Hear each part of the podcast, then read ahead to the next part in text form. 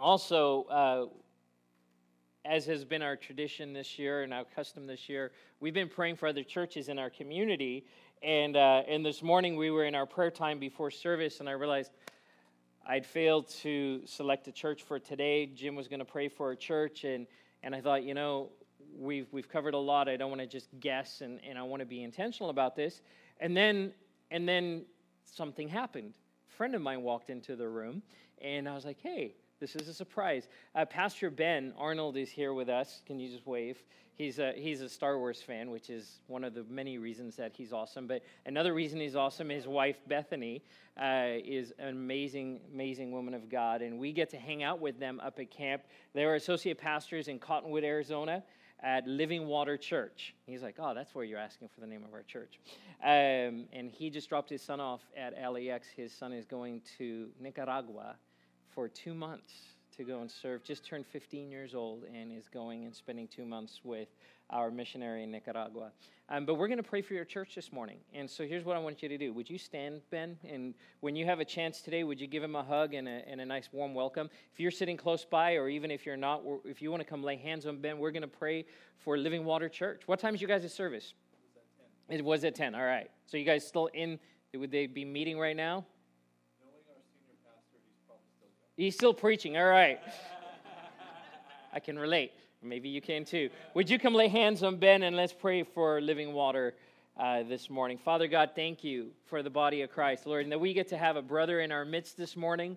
Lord, we bless him. We bless his family. We pray over their son uh, as he goes to Nicaragua. We pray for uh, safety and, uh, and just a fruitful time of ministry and formation for him. Lord, we pray over the congregation in Cottonwood this morning. Lord, we ask that you would bless that church abundantly overflowing over the top, Father God. I pray that things that have been in their heart and the heart of the leadership, Lord, would come to fruition, Lord, as they seek your face and, and faithfully serve you. And we give you honor for that. In Jesus' mighty name we pray. Everyone said, Amen. Amen. Well, we're continuing our series this morning entitled The Church Jesus Loves. Um, I, have heard it said that I give long introductions. Um, and uh, I, I, can, I guess that's accurate. So I'm going to try and do a briefer introduction because we've we're about seven weeks into this series. So I think as as a whole, we all kind of know where we're going with this. So so a super brief introduction. The church Jesus loves. That Jesus always loves his people, his bride. But there's ways that he's called us to live that he loves it when we represent him well. You know, in the same way that as a parent, we're proud of our kids and we want our kids, we want to be pleased with our kids. Our love doesn't really change, but there's times where we're not pleased with our kids. That Jesus wants to not just lavish his love on us, but he wants to love the way that we represent him. And so that's the, the tone of this series that um, the world looks at the church and there's things about the church that bother the world. The world being people who are, I would say, outside of the church, people who have not had an encounter at church, or people that have been a part of church at one point and, and said, you know, that was not a good experience for me. I'm done with that. I'm not going back. It should bother us. It should bother us that there are people that would say that, that, that the church is a problem. It should bother us that people would say things like, I, I don't mind Jesus, I just don't like his followers. And it, it, what I'm not saying is they should bother us. We should be bothered by the fact that that's even a thing, that's even a conversation. The fact that Gallup and Barna and all of these can actually do research on this topic, and they have. It should bother us. It should bother us because we're the bride of Christ. We are, as Jim said, the, the heirs of the promise and co heirs, joint heirs of the kingdom. And so it should bother, bother us, but it should bother us in such a way that it leads us to do something about it. It should lead us to actually act and change. So, what does the church that Jesus loves look like? What's he calling us to be? And we've talked about a number of things. I'm not going to recap them all. Um, if you've not listened to the messages, if you can go online, you can listen to those either through the podcast or online at thriveglendora.org. They're all posted there, and you can listen to those. But today I want to speak specifically about this. The church that Jesus loves is empowered by his Spirit. The church Jesus loves is empowered by his Spirit. Um, I, want you, I want you to turn your Bibles to the book of Acts this morning, Acts chapter 2. So I mentioned before that today is Pentecost Sunday. Pentecost uh, basically means 50, it's the word 50. And, it, and it's 50 days after Easter, 50 days after Jesus rose from the dead, and after he had ascended back into heaven, we come to Pentecost Sunday. This moment in history and this moment in time and this moment in their lives that would change everything. It's the day that we understand that the Holy Spirit comes into that upper room, and we'll read about that in just a minute. A significant day for us. Um, if you're on Facebook, I want to encourage you. Uh, you can look on my, my feed, but you can also look up a man named Glenn Burris who is our Foursquare president. Glenn this week was in Rome after our Foursquare convention concluded. He immediately got on a plane and flew to Rome, where he gathered together with other Pentecostal leaders from around the world for a meeting with the Pope. And there's video footage of them sitting on a stage. In fact, Glenn is in the second row, and if he reached out like this, he would be laying his hand on the shoulder of the Pope. And, and in this gathering, I would guess there's about 25, 30,000 people gathered, and they're singing Majesty, the song that Jack Hayford wrote. Majesty, worship His Majesty. And, and here's what I saw the Pope has these hands like this lifted before the Lord, and is worshiping. I thought, how cool is that? That the Pope is singing one of Jack Hayford's worship songs that he wrote. I thought that is just cool. And then the Pope, the Pope the leader of the, the Catholic Church globally, gets up and says, makes this statement we need a fresh outpouring of the Holy Spirit in our lives. Can I tell you, church, that moment 2,000 years ago, 50 days after the resurrection of Jesus, was significant. But it's only as significant as we make it a reality today. It was not simply a historical event. It is an ongoing work that God wants to do in our midst. The, the church Jesus loves is empowered by his spirit, not once 2,000 years ago, but daily. So, Acts chapter 2, verse 1 through 4, we're going to have the words up here on the screen. And I'd like for us to read this together. Can we? Uh, we're going to read verses 1 through 4. There's two slides. Um, let's read this together from the words up here. Ready? Go. When the day of Pentecost came, they were all together in one place. Suddenly, a sound like the blowing of a violent wind came from heaven and filled the whole house where they were sitting. They saw what seemed to be tongues of fire that separated and came to rest on each of them. All of them were filled with the Holy Spirit and began to speak in other tongues as the Spirit enabled them. Thank you, Lord. They were all together in one place. And I talked about a little bit earlier this waiting. The disciples had spent time with Jesus after the resurrection, and um, there was still this sense of bewilderment, a little shock because of what they had seen watching Jesus be beaten and crucified and, and ultimately die. Uh, you don't just bounce back from something like that. You don't, you don't just quickly recover. And even though Jesus had resurrected, and when he comes to them, they're, they're having a hard time understanding what's going on. Even though Jesus had told them plainly, this is what's going to happen.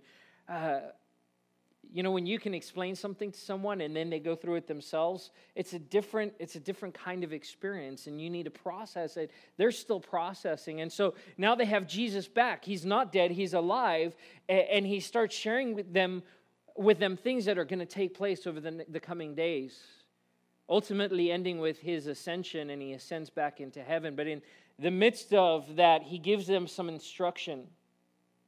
He tells them in Acts chapter 1, verse 4 through 5, just right before this event happens in Acts chapter 2, says, On one occasion, while he was eating with them, he gave them this command Do not leave Jerusalem, but wait. Everyone say, wait. Wait for the gift my Father has promised, which you have heard me speak about. For John baptized with water, but in a few days you will be baptized with the Holy Spirit.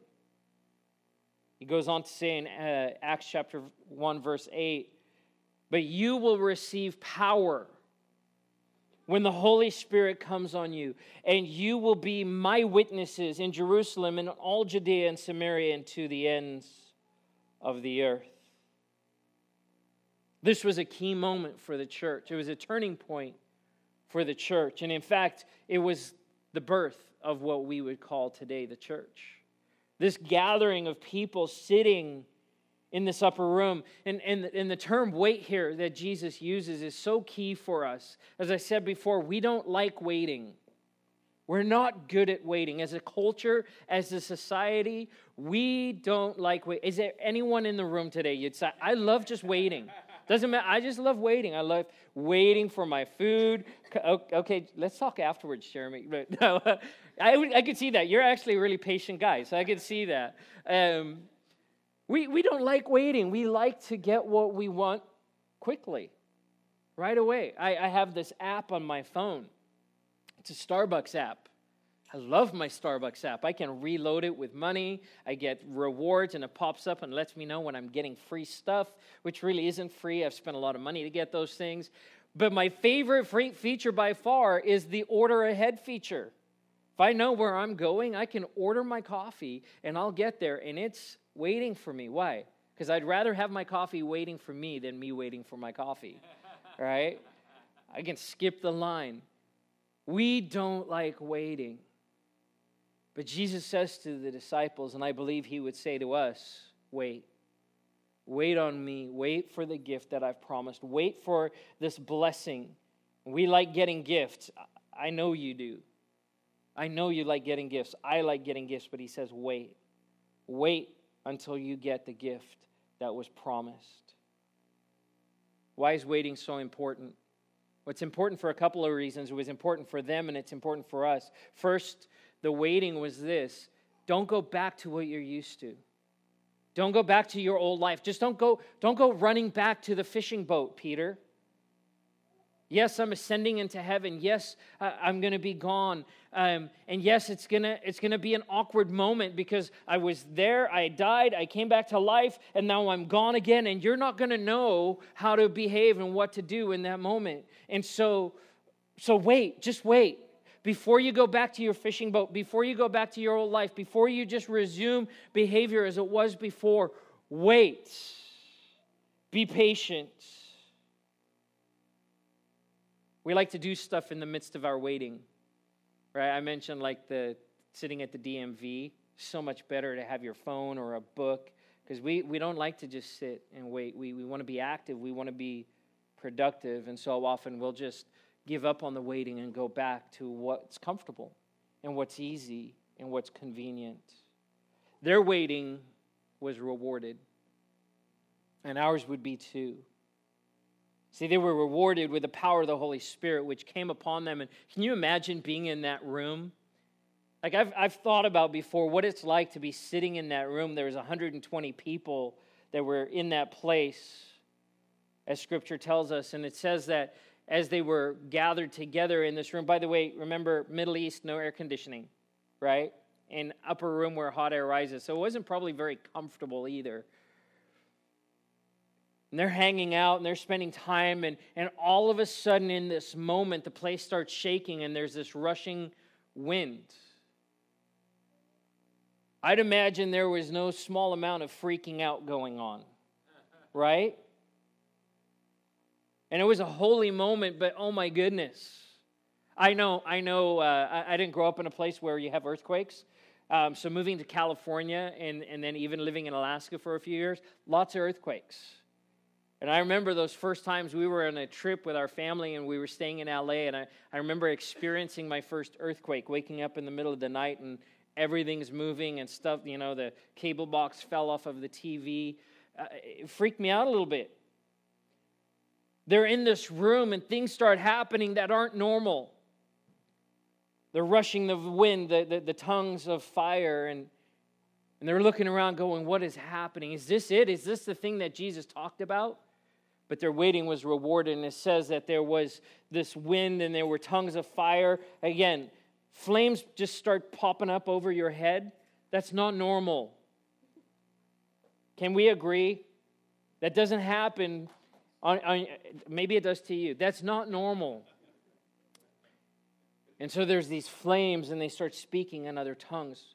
Here, here's what I love about this they're speaking in other languages, there's this rushing wind, there's tongues of fire, and here's what we don't see in Scripture we don't see confusion. We don't see any confusion. Now, I said you might be freaking out, but, but Scripture doesn't list that. There was no confusion because where the Spirit of the, the Lord is, there's freedom. And so there wasn't confusion. In fact, what, what happened was absolute clarity. Absolute clarity. In the midst of things that were not normal, it was the most normal place they could have been. It was the best place that they could have been. And it's evidenced in what happened right after. See, because there was such a commotion around what was going on in that room that people outside noticed and said, Something's happening up there. It's not normal. And in fact, their accusation was what? You're drunk. A whole bunch of you, 120 of you, you're drunk, and it's only 11 o'clock in the morning. And Peter's response, of course, he gets up and he preaches a message. He preaches the gospel, and 3,000 people gives their lives, give their lives to Jesus Christ. 3,000 people. Now, they were used to crowds, but they were used to crowds following Jesus. In this moment, empowered by the Holy Spirit, a brazen, bold, obnoxious fisherman who was not eloquent gets up and preaches, and 3,000 people give their lives to Jesus. That moment in that upper room changed everything. It changed everything for the disciples, and it changes everything for us. Why? Because we get to partake in what they partake, uh, partook in. Partook, partook of and in.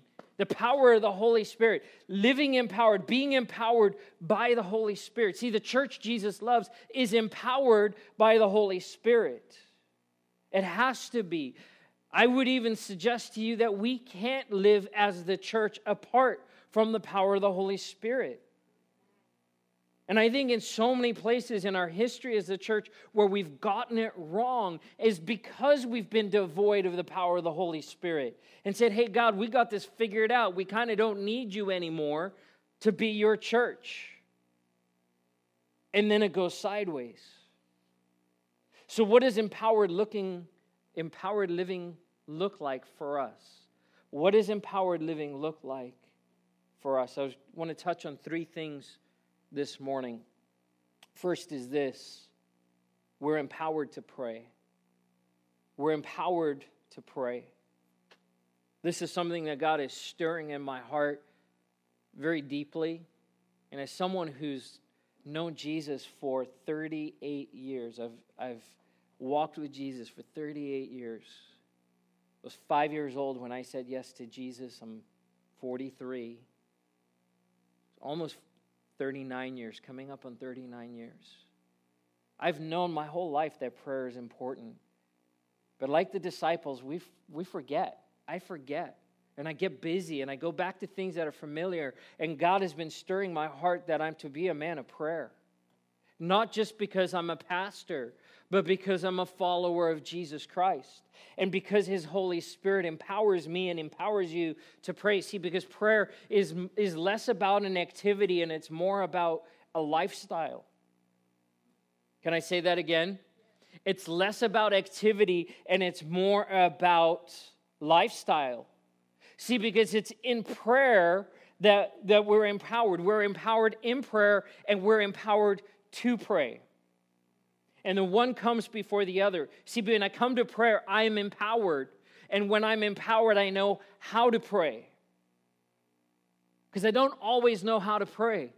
But before I can get to that place where I'm making my request known, God's saying, spend time in my presence and just be with me. And I will pour out my power in your life that you will have understanding and wisdom. You will dream dreams and you will see visions and you'll have words of knowledge and things will stir up inside of your life that you will know how to pray.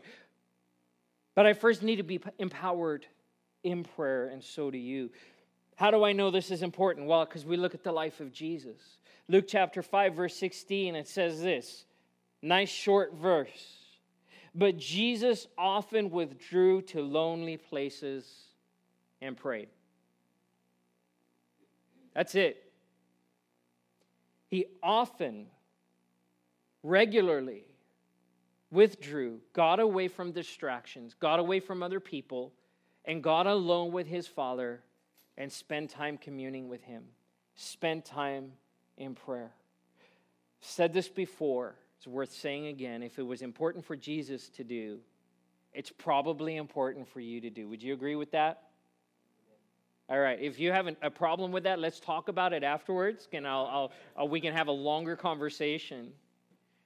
What we see Jesus doing was a model for us to know how to live our lives. If it was important for Jesus to pray, can I suggest to you that it's important for you to pray?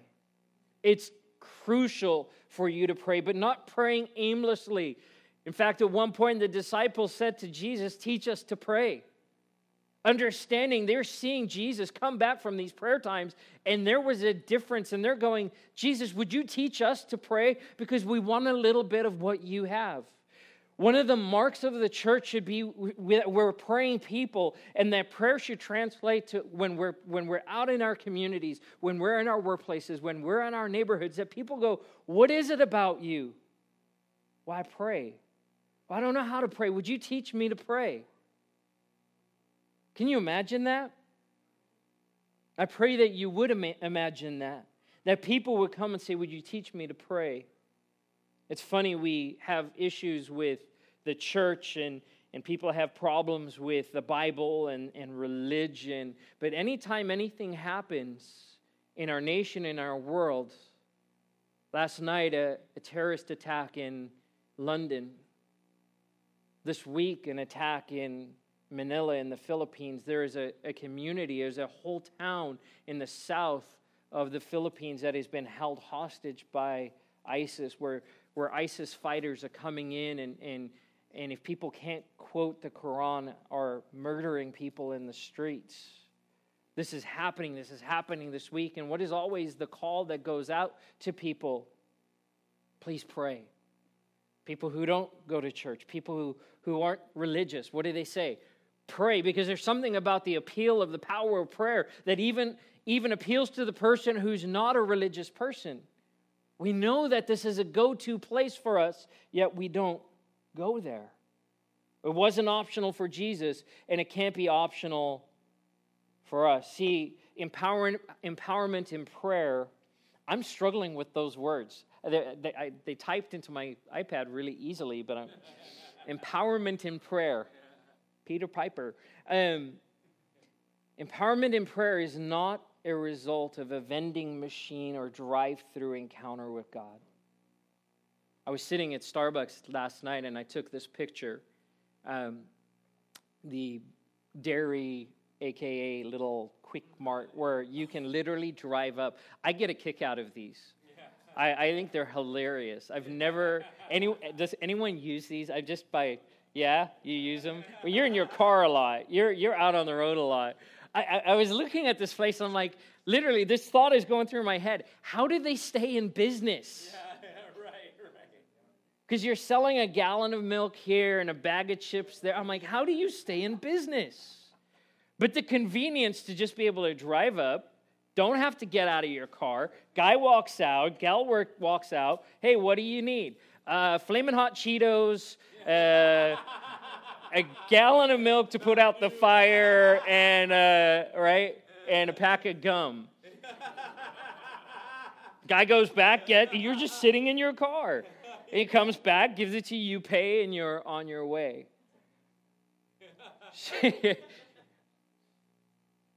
I would suggest that so often our prayer lives look like this that we come to the Lord God, I don't want to really be inconvenienced. So, so don't ask me to take time out of my day or too much time or, Lord, prayer is just hard. And can I just say right up front, getting alone to pray is not easy. There's never been anyone who, who's not gotten to a place in maturity and really put in the time where they go, I'm just always in a place of prayer. There's very few people. And even the people that love it, it's still work, it takes sacrifice. That prayer is a discipline. And see, we don't want to be inconvenienced and we don't want to have to wait.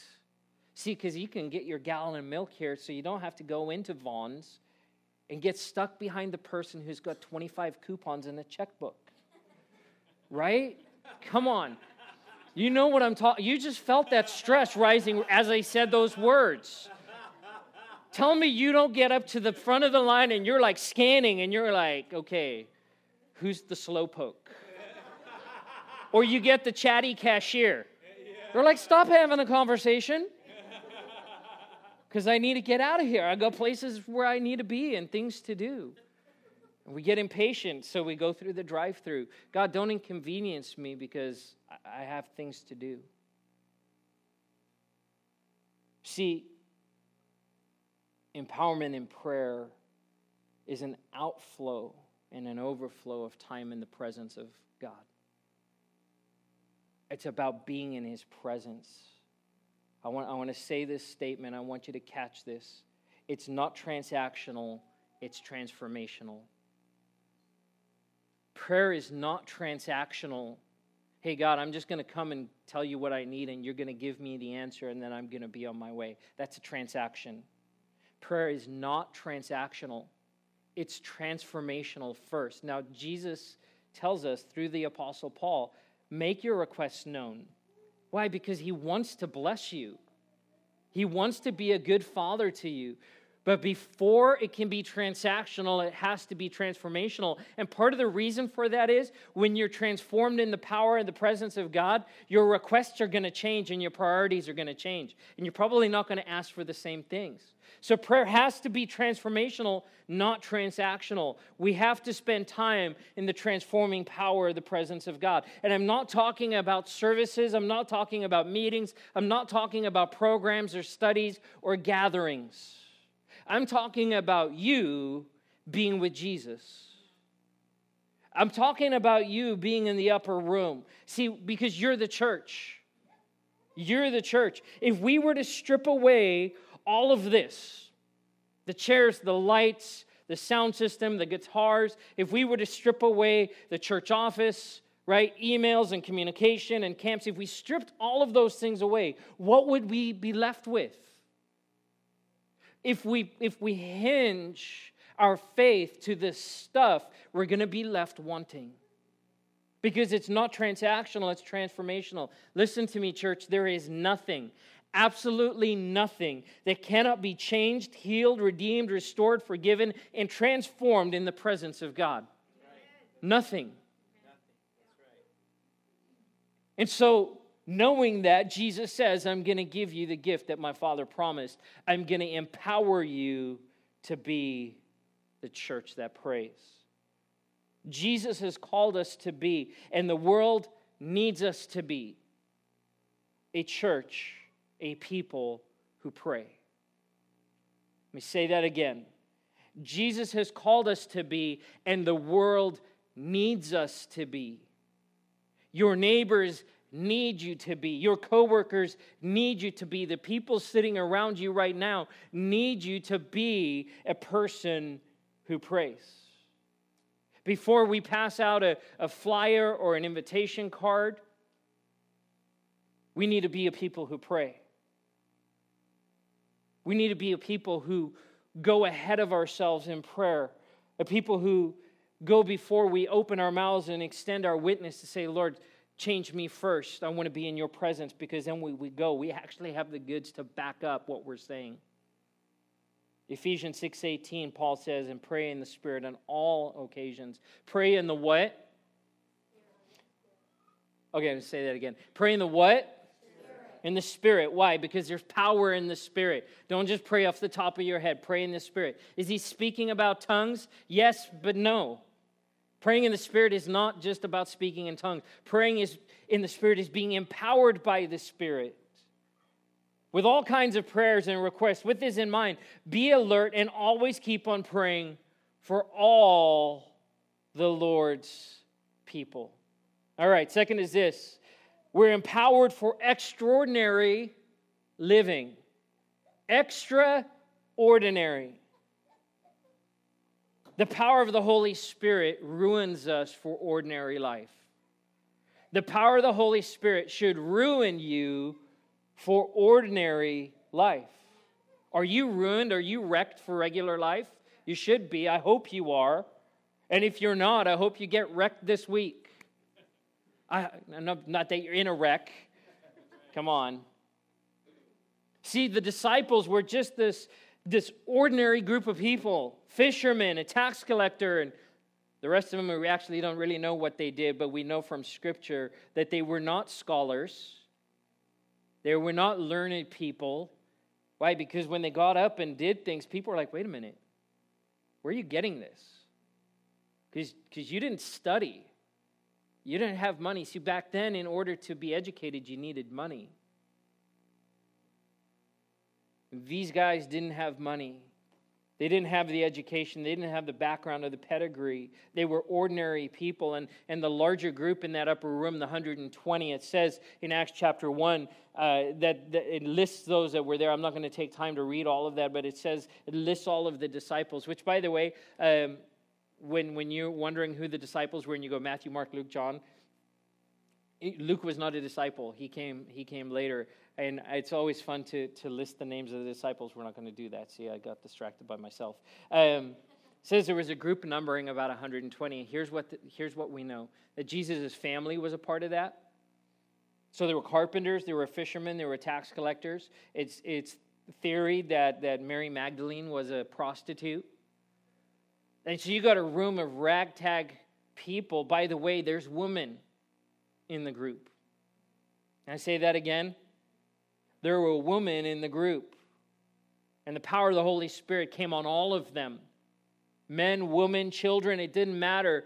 The Holy Spirit came on, on all of them. And Peter would later quote Joel and said that, eh, who said that the power of the Holy Spirit would fall on all flesh, on all people.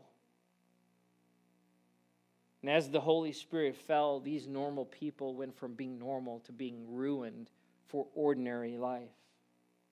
Again, Peter gets up, an ordinary fisherman. Yes, he'd spent three years with Jesus.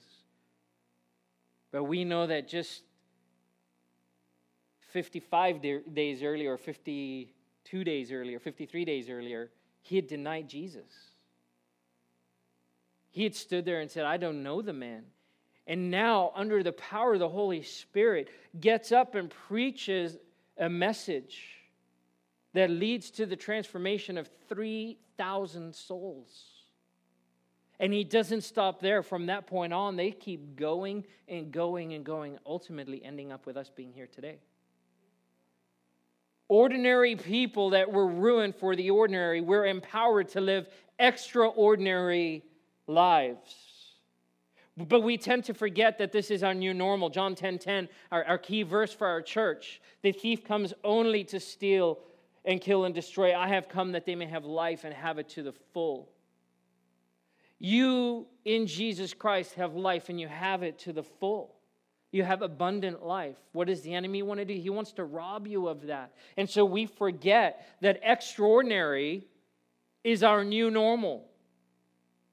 Extraordinary is your new normal. And if you don't feel like it, you probably have to spend some time in prayer. God has called us to live extraordinary lives. We have the fullness of God in our lives by the Holy Spirit. The fullness of all that He has for us is available through the power of the Holy Spirit, and that ruins us for the normal.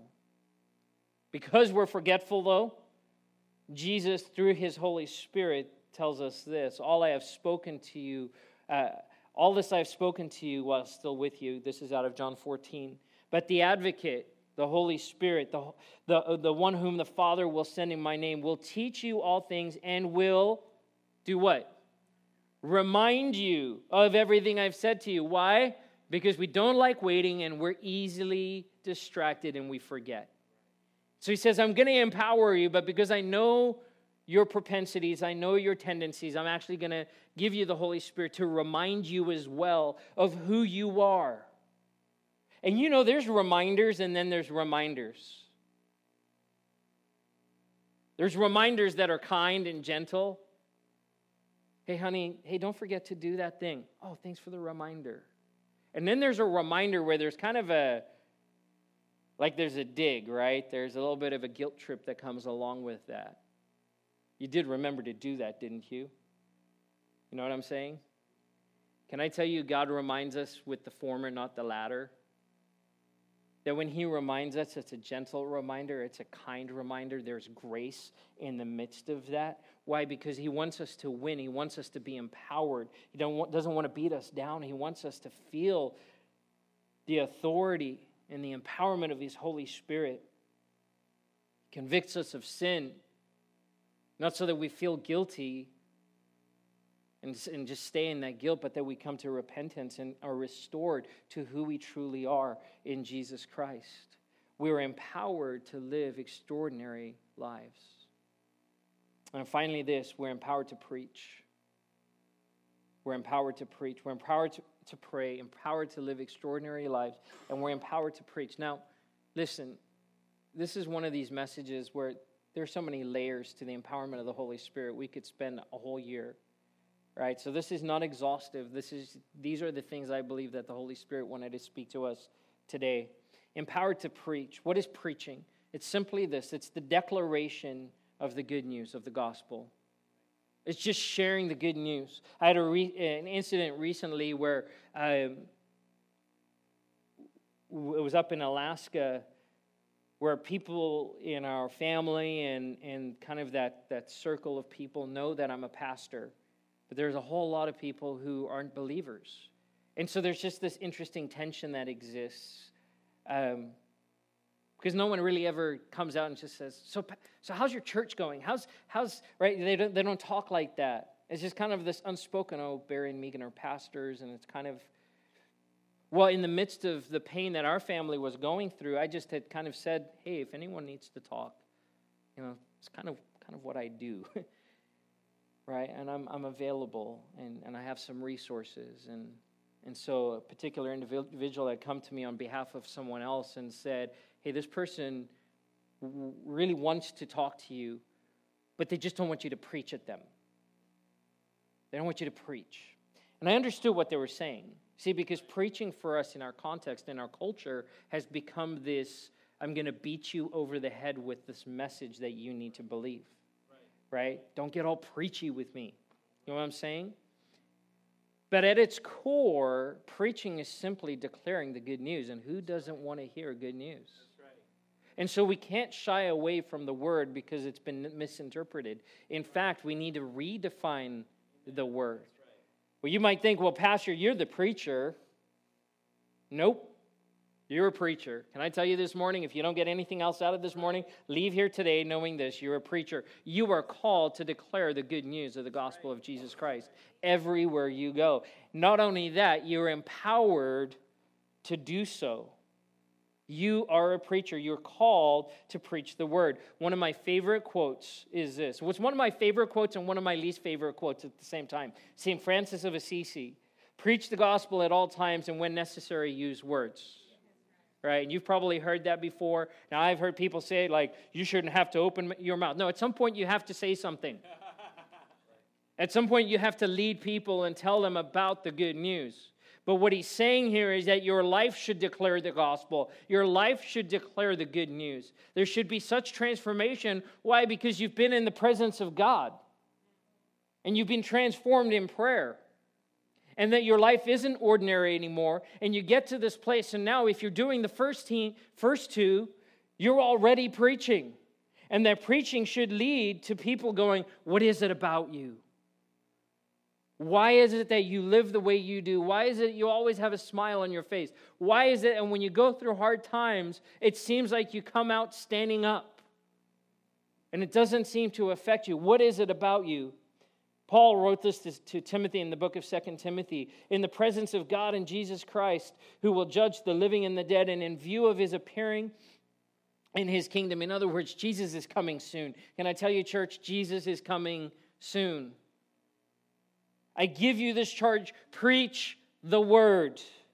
Be prepared in season and out of season, correct, rebuke, and encourage with great patience and careful instruction. Can I suggest to you that a lot of preaching has a bad connotation to it because it's not done with great patience and careful instruction? You'll notice that I quote a lot of scripture in my sermons. Why? Because I want you to hear more of God's heart than mine. Because I guarantee you, there's days I'm going to get it wrong. And I would rather you hear what he has to say than simply what I have to say. Preach the word, be prepared. This is a word to you. Preach the word, be prepared. When you go to work tomorrow, be prepared to preach the word with your life and with words when it's necessary.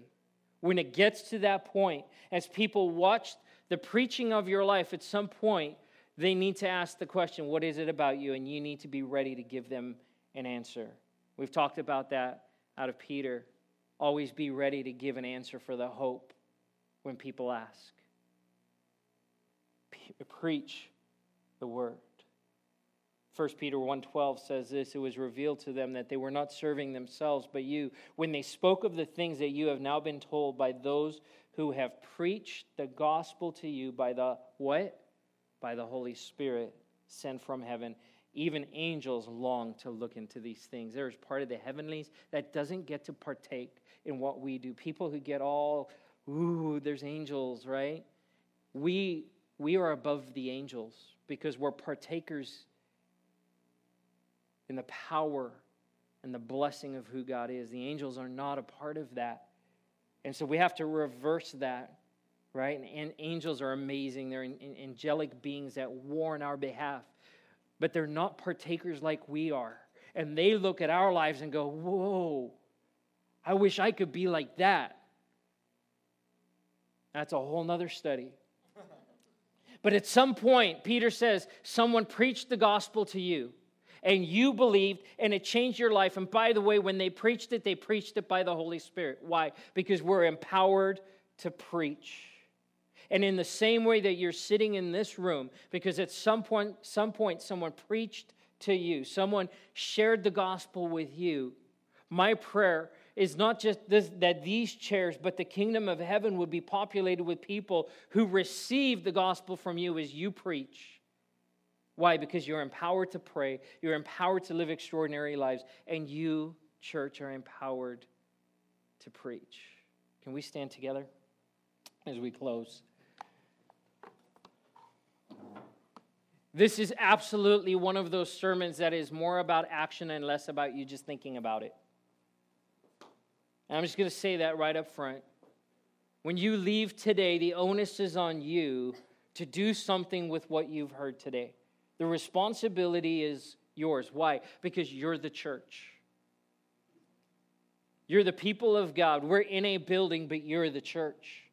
And Jesus is calling his church to pray. You're going to hear more about this in the coming weeks. We're going to talk a lot more about prayer and what prayer looks like at Thrive Church.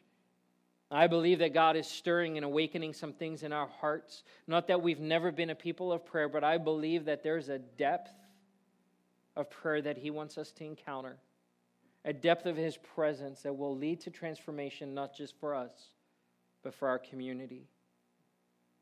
And so I invite you, as you leave today, as you go about your week? Would you set some reminders on your phone? Would you put some sticky notes around your house that remind you to pray? And start developing the discipline of being in the presence of God and watch what happens. Sit back and watch what God will do in your life. Father God, this morning we invite the power of your Holy Spirit to invade our reality to transform us. God, I pray that we would be a people who hunger and thirst to be with you, that we would not be satisfied with not being in your presence, that we would long for more of who you are in every part of our lives. Holy Spirit, that you would be poured out in our midst and in this church, in this gathering in the same way that you were poured out 2,000 years ago in that upper room. I pray, Lord, that not just this room, but our bedrooms and our living rooms would be turned into upper rooms, Holy Spirit, where you would invade our reality. And in the same way that those disciples knew that something was happening, Lord, that we would know that you are moving in our midst. And in it all, that you would get the glory and the honor. We give you praise and glory in Jesus' name. Amen. Let's worship together as we close.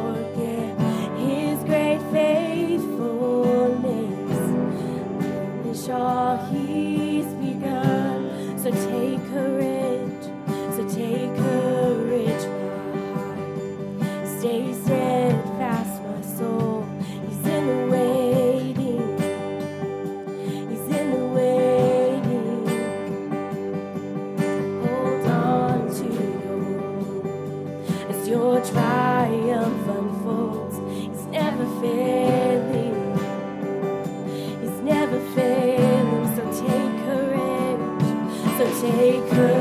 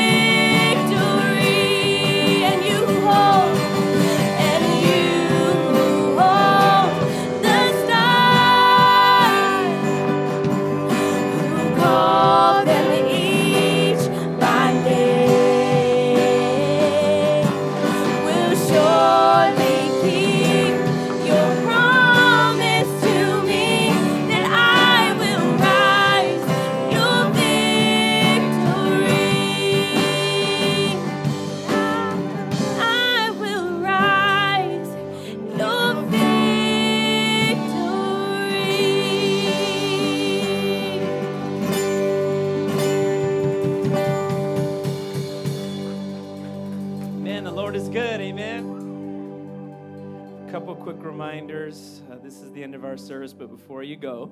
Rejoice, for we do not have to tear down. you can leave all the chairs up. Uh, and just a quick reminder: we have uh, we have church in the park. We have a picnic in the park after this. So grab lunch, and we will see you at Finkbeiner Park. All right. Bless you, and we'll see you next week.